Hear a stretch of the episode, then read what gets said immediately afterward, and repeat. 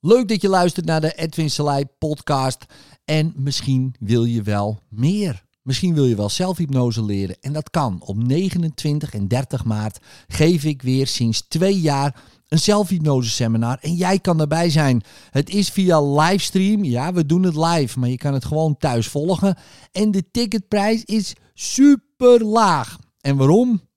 Nou, omdat wij iets goed willen doen voor het goede doel.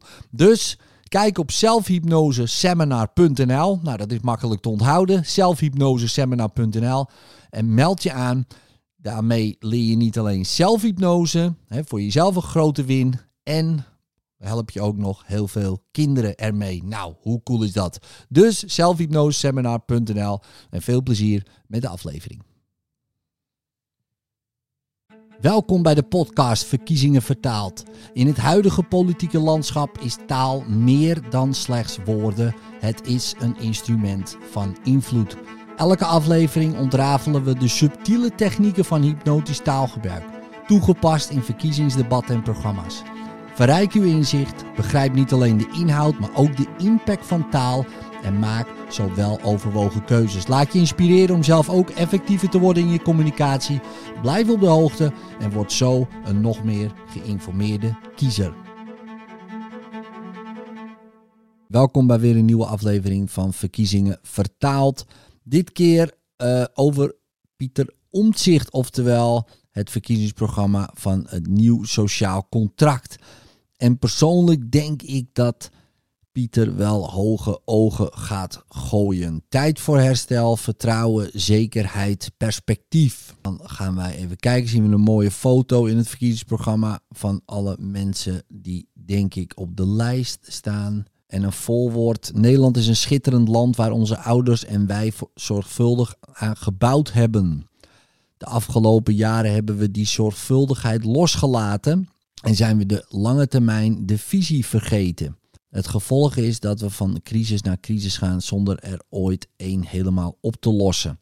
Ja, dat klinkt mooi, maar ik vraag me dan meteen af. We zijn de lange termijn vergeten, maar was er dan ooit een lange termijn visie?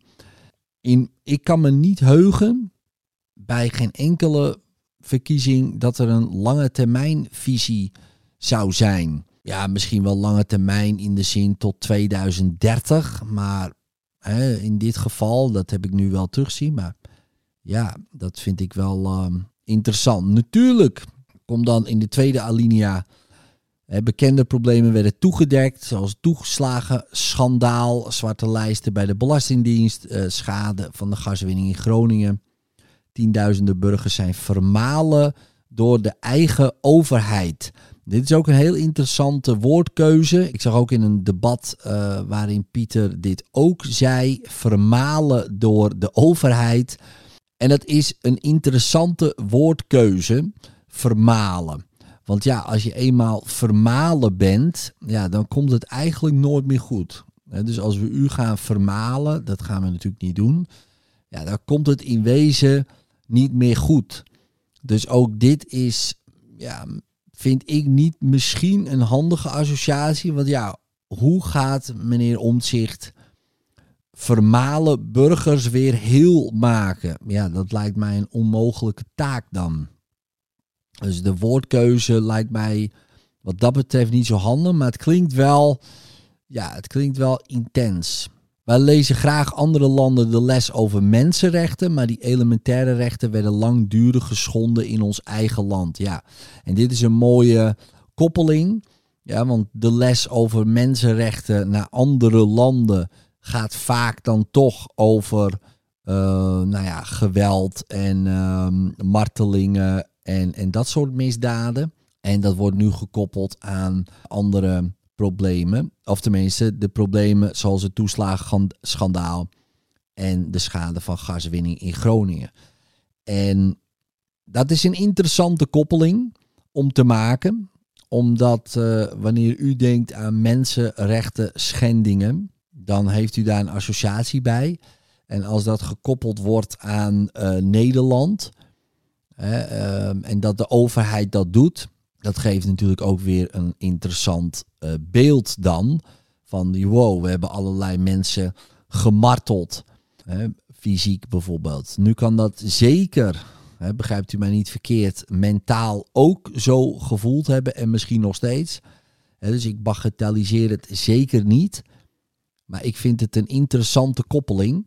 En hoorde ik ook in een debat, uh, komt deze steeds terug. Dus vandaar dat hij ook, denk ik, hoog bovenaan staat. Nou, dan gaan we kijken. Inleiding, onze boodschap, tijd voor herstel. Grondige renovatie van het Nederlandse openbaar bestuur. Nou, ik vraag me af hoe we dat gaan doen. Op al deze onderwerpen doen wij concrete en uitvoerbare voorstellen om het bestuur te hervormen. Nou, dit klinkt heel mooi hè, in een hypnotisch taalgebruik, hè, concreet en uitvoerbaar. Maar dat is nog steeds onspecifiek en abstract. Het, is heel, het klinkt wel heel specifiek. Hè. Ik ga het concreet er iets mee doen. Het klinkt heel specifiek. Het klinkt ook als proactief. Het klinkt ook als nu. Uh, het klinkt een uitvoerbaar voorstel. Ja, uh, welk voorstel zal bijna niet uitvoerbaar zijn? Maar goed, dat klinkt wel als: oké, dit is simpel en um, in, een, in een stappenplan gegoten. Maar nog steeds is het heel abstract. Het bestuur hervormen. Ja, wat betekent dat precies? Gaan jullie allemaal opstappen? Uh, gaan we een kleinere Tweede Kamer krijgen? Of wat dan ook.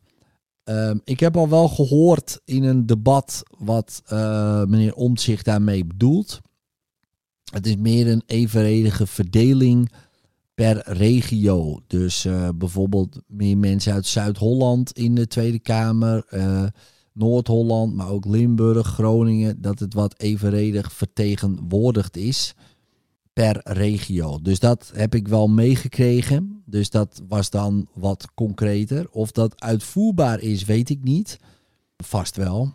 Maar dat is um, interessant. En ook wilde niet voor hervorming, wat ik had meegekregen in het debat, dat de lijst aanvoeren, de nummer 1 op de lijst, niet per se dan ook de nummer 1 hoeft te zijn. en nu is dat in dit partijenstelsel wel altijd zo. Uh, en dat wil hij ook op de schop. Want, uh, ja, want nu zou je per 1, 2, 3, 4 in de Tweede Kamer komen. En dat zou anders moeten. Uh, en een van die hervormingen zouden dan zijn, u komt, uh, dus stel voor nummer 1 komt uit Noord-Holland en er zijn al meer mensen uit Noord-Holland, dan is de nummer 1 komt niet in de Tweede Kamer. Nou, ik weet niet of de nummer 1 daar dan uh, op zit te springen, maar, maar goed, dat is wel wat, er, wat hij wil. En of dat uitvoerbaar is, ja, dat moeten we natuurlijk altijd afwachten. Maar dat is wel wat ik had meegekregen. Wat verwachten we van de overheid? Bestuur dat inspeelt op de noden en wensen in de samenleving. De mens centraal stelt. Bestuur dat oog heeft voor de on, tussen haakjes, mogelijkheden van de uitvoeringspraktijk. Bestuur dat transparant, eerlijk en integer is bij moeilijke afwegingen. Wat verwachten we van de samenleving? Actieve democratische participatie, aanvaarden van de rechten, plichten en verantwoordelijkheden die bij democratisch burgerschap horen. Ja, en wat dat allemaal inhoudt, dat gaan we misschien wel lezen of ergens horen. Het begint met een voorstelling van een goed bestuur. En dat heeft een, um, dan haalt omzicht Brogio Lorenzetti aan. En die heeft daar een schildering van gemaakt. Waarin hij illustreerde dat deugden als sterkte, voorzichtigheid en rechtvaardigheid leiden tot een samenleving in evenwicht met een bloeiende economie, bedrijvigheid goede oogsten. Slecht bestuur doet precies het omgekeerde. En in de afgelopen decennia hebben we daar legio voorbeelden van kunnen zien. Ons land werd bestuurd alsof het een bedrijf was met burgers als cliënten en aandacht voor de korte termijn. Ja, dus hier koppelt omzicht een, een kunstschildering. E, een van de oudste niet-religieuze serie muurschilderingen over een goed bestuur. Heeft daar wat waarden ook bij. dus sterkte, voorzichtigheid en rechtvaardigheid. En koppelt dat aan de afgelopen tien jaar van ja, hoe het is gegaan. Dat zat helemaal niks van die waarden in. Dus was het een slecht bestuur. En uh, uiteraard uh, wil omzicht dat eh, veranderen. En heeft hij al genoemd hervormingen. En we weten nu ongeveer wat dat dan zou moeten zijn. Problemen die zijn veroorzaakt door slecht bestuur moeten we oplossen. Maar nieuwe problemen zullen blijven ontstaan wanneer we niet ook het bestuur en de manier van besluitvorming zelf hervormen. Ja, dus hier wordt de koppeling gemaakt dat in principe nieuwe problemen zullen blijven ontstaan. Hè. Dus nieuwe problemen is heel ehm, generaliserend. Hè. Dus is dat alle nieuwe problemen. Nou, stelt u hè, nieuwe problemen ontstaan. En dan, en dan wordt de koppeling gemaakt uh, door slecht bestuur. Of en ook met een tijdskader erin wanneer we niet ook het bestuur en de manier van besluitvorming zelf hervormen. Want anders blijven we problemen krijgen. Dus hier wordt de koppeling gemaakt. Ja, als we dit dus niet hervormen, ja, blijven we problemen krijgen. En dan kan hij dat weer koppelen aan zoals. En dan kan je het weer specifieker maken, zoals de toeslagenaffaire. En als je het nog specifieker wil maken, zoals de ene mevrouw in Rotterdam, die nu niet kan rondkomen en bang is voor deurwaarders bijvoorbeeld. Ik weet niet of uh, dit hierin gaat gebeuren, maar we gaan het wel even bekijken. Ik ga even door, want ik wil even kijken. Hier gaat het heel veel over uh, het bestuur, maar dat is natuurlijk ook wat um, ja, nieuw sociaal contract. Maar dat is ook het speerpunt uh, van nieuw sociaal contract, gewoon een nieuw bestuur. Pieter Omtzigt is ook echt een, uh, een bestuurder en pakt dus ook steeds dat punt aan om dat te koppelen aan alles uh, komt door slecht bestuur en dan moet goed bestuur lost alles op. En dat is het idee wat, wat steeds terugkomt. Dan gaan we naar wonen. Onderdak is net als water en voedsel een primaire levensbehoefte. De gevolgen van woningnood zijn niet al direct zichtbaar, maar hebben grote gevolgen voor mensenlevens. De afgelopen jaren heeft de nadruk te veel gelegen op de bouw van dure woningen. Ook zijn de huren in de vrije sector soms extreem hoog. Dus we moeten de bouw van woningen in alle segmenten uh, versnellen. Goedkope huur, middenhuur in de vrije sector. Zodat mensen een passende woning kunnen krijgen. Nou, dat is natuurlijk top. We moeten ons hierbij realiseren dat de ruimte in Nederland schaars is en niet onbegrensd kan worden bijgebouwd. Migratie moet worden afgeremd om te voorkomen dat de tekorten alleen maar groter worden. Dus hier zijn ook punten. Uh, migratie wordt hier ook genoemd. En dus die willen dat ook, uh, om zich wil dat ook beperken. Nou, snel meer betaalbare woningen. Ja, dat willen we natuurlijk allemaal. Uh, wij streven naar een aandeel van twee derde bij de totale bouwopgave. Maar wat is snel? Is dat binnen een jaar? Is dat binnen twee jaar? We hebben natuurlijk ook al in andere verkiezingsprogramma's gezien dat het tussen de 10 en 15 jaar duurt voor een huis te bouwen. Dus ja, wat is dan snel? Want dan zou 9 jaar ook snel zijn, maar is dat snel genoeg? Dat staat hier allemaal niet bij. Het Rijk maakt niet vrijblijvende afspraken met provincie en gemeente over aantallen te bouwen woningen. Oké, nou dat is dan wel een soort van concreet. U bouwt 100 woningen en daar gaan we niet over discussiëren. Dan gaan we even verder. Het is allemaal redelijk abstract, moet ik toegeven. Want dit is ook wel interessant. De gemeentelijke goedkeuring van bouwplannen wordt aan strikte termijnen verbonden. Ja, een strikt termijn. En dat, en dat klinkt uh, heel uh, streng. En dat, is, uh, en dat is ook mooi. Alleen ja, wat is het termijn en hoe strikt gaan we dat handhaven? Want daarna en de mogelijkheden voor bezwaar en beroep worden beperkt. Ja, worden wel beperkt. Maar goed, we kunnen nog steeds beroep en bezwaar indienen op, op het termijn en het strikte. Maar goed, strikte termijnen staat dan onderstreept. En zo staan er heel veel dingen onderstreept.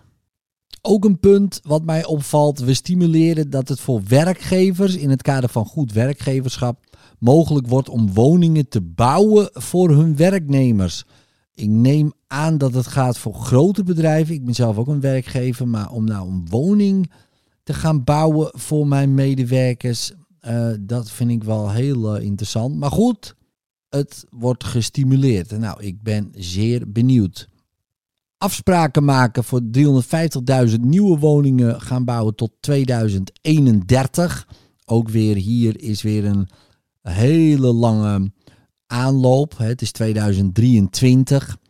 Nou, dan uh, natuurlijk zijn dat heel veel woningen. Maar goed, mocht het niet lukken, dan kunnen we in ieder geval deze partij er niet op aanrekenen. Want uh, ja, dan is het waarschijnlijk het verkiezingen. Dan zijn er alweer nieuwe verkiezingen.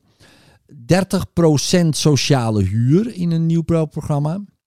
Dat is ook interessant, want dat is, heeft ook niet iedere partij. Betere doorstroom en cohesie. Veel mensen wonen in een huis dat niet goed past bij hun wensen en behoeften. Dat geldt zowel voor jongeren, starters, gezinnen als ouderen. De mogelijkheid om door te stromen naar een passende woning en een passende sociale woonomgeving ontbreekt echter vaak. Op het moment dat iemand te groot woont, moet het mogelijk worden om van woning te ruilen met iemand die te klein woont.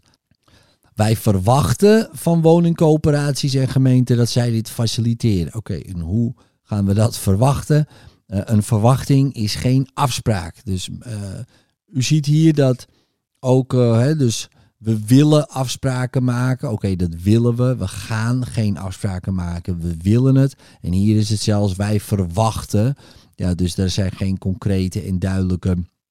Nou ja, er worden geen afspraken gemaakt, laten we het zo zeggen. Hier staat: we maken ons zorgen over de toename van het aantal daklozen. Het probleem van dakloosheid moet volledig onder ogen worden gezien. Iedereen telt mee.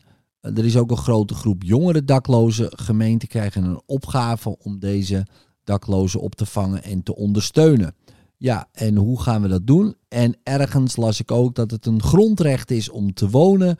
Dus hoe gaat nieuw sociaal contract dat dan doen? Dat uh, staat er niet bij.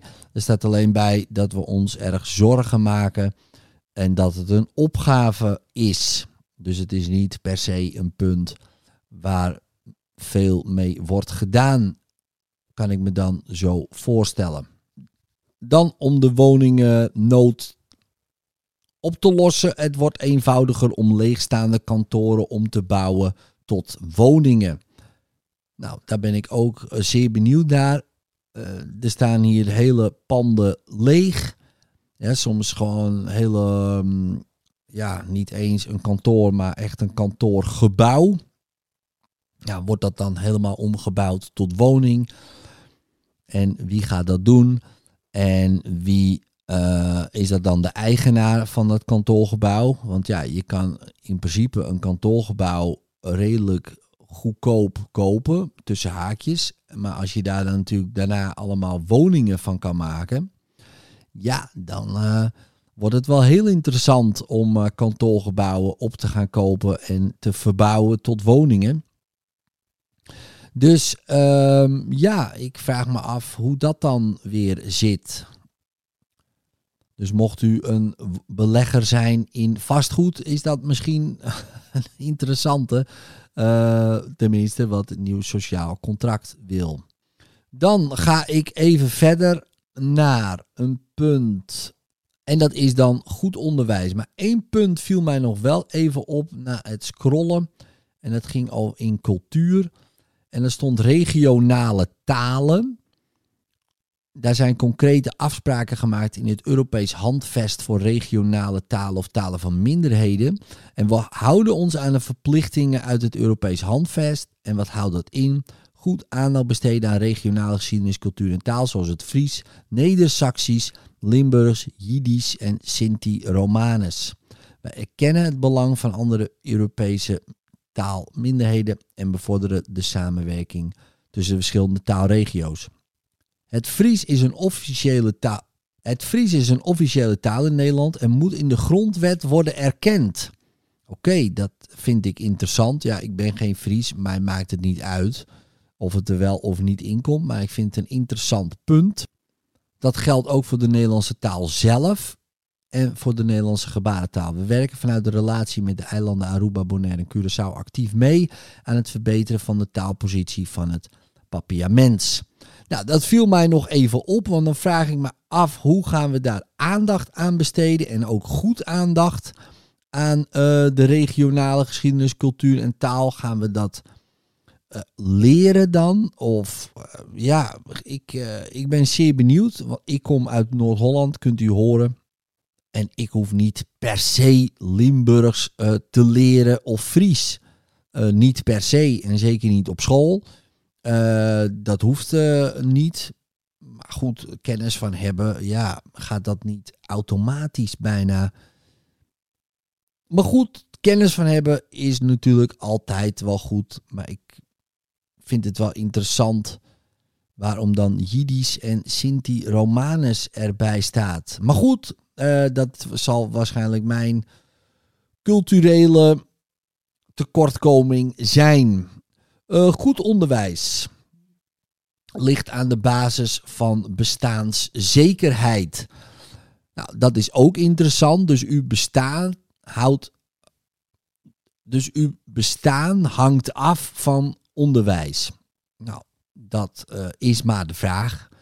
Vroeger was er geen onderwijs en bestonden mensen ook. Dus uh, dat zal wel meevallen. Maar iets leren wat goed is, slecht is, goed om te eten, slecht om te eten. Ja, als dat ook wordt verstaan onder onderwijs, en dat neem ik maar zo even aan, dan is dat wel logisch. Want ja, je moet toch leren dat je in ieder geval niet zomaar de A2 over moet steken tijdens spitsuur als voetganger.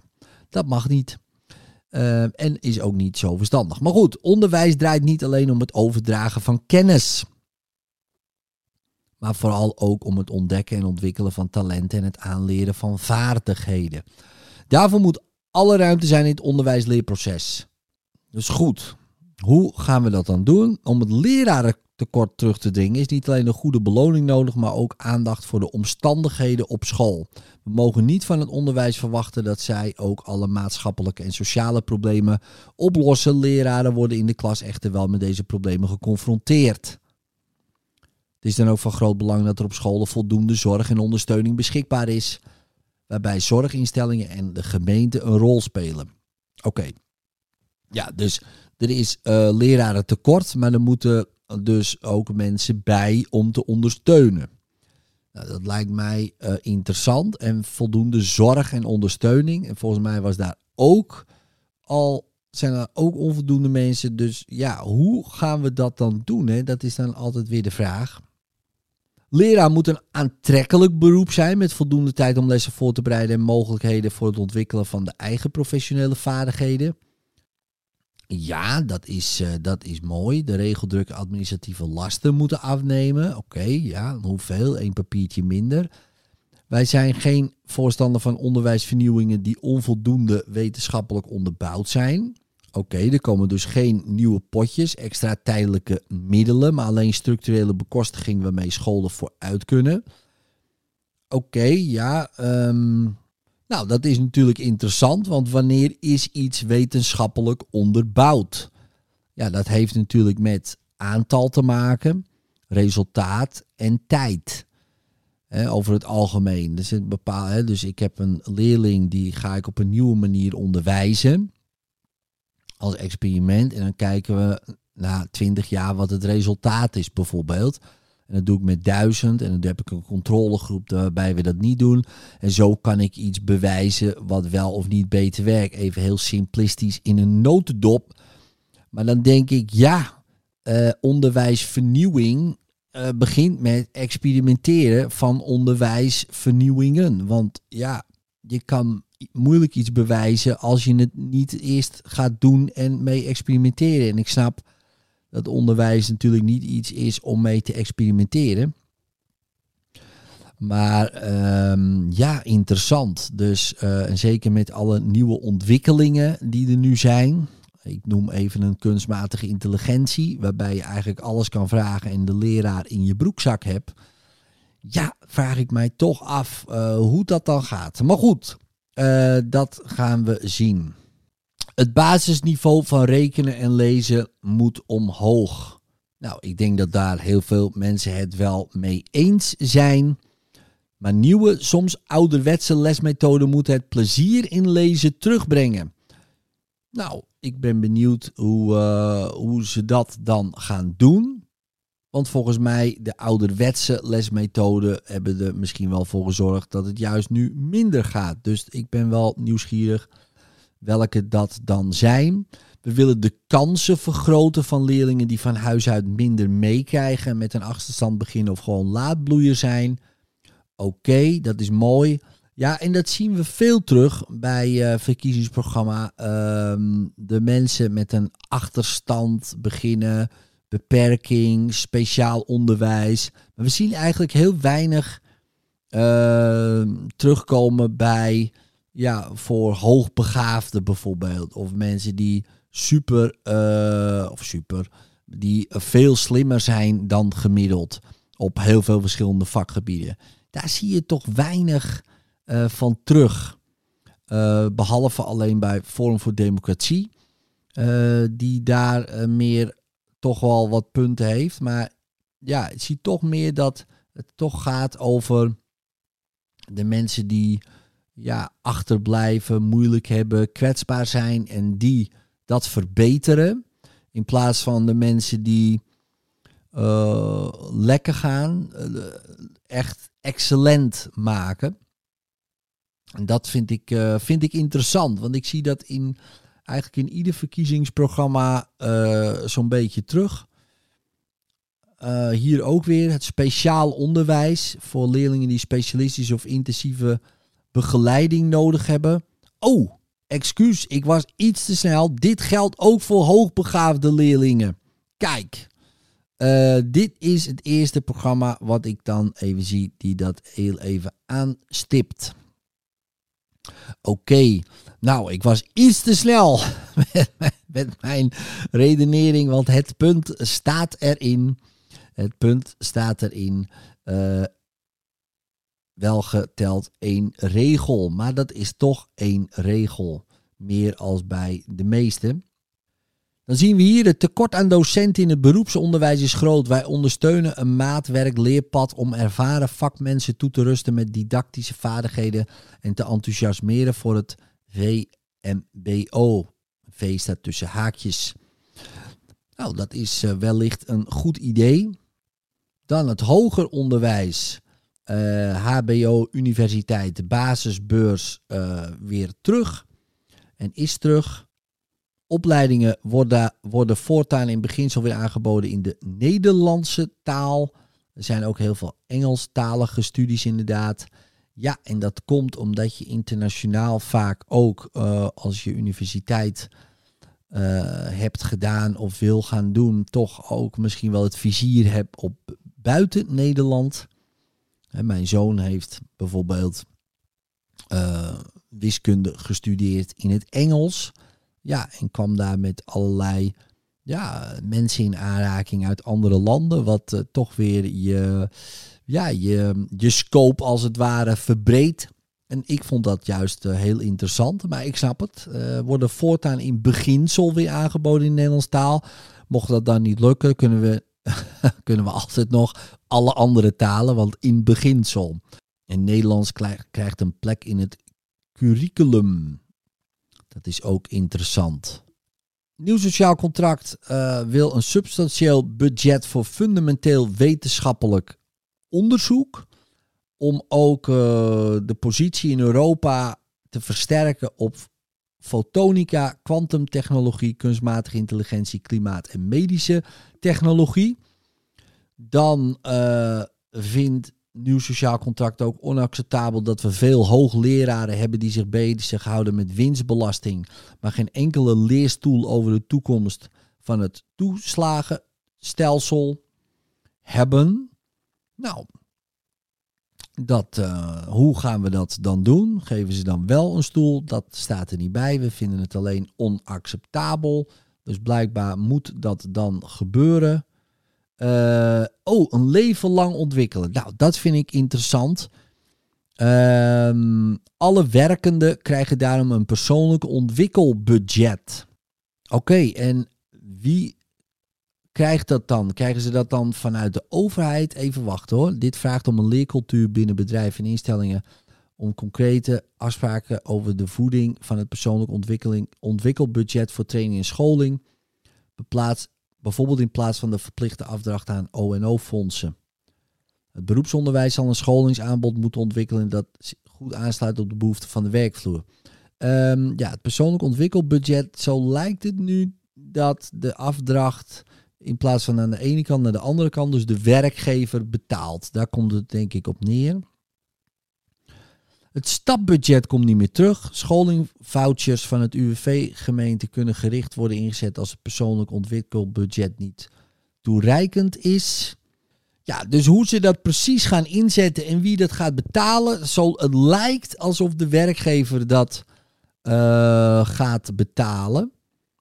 Dus ik ben daar wel nieuwsgierig naar hoe dat dan opgevangen zou worden. Want ja, u weet, uh, voorheen kon u de studiekosten aftrekken van de belasting. Nou, omdat dat zo'n gedoe was en de meeste mensen dat moeilijk vonden en niet deden, zeiden ze nou, maken we het u makkelijker, geven we het stapbudget. Nou, dat was te makkelijk.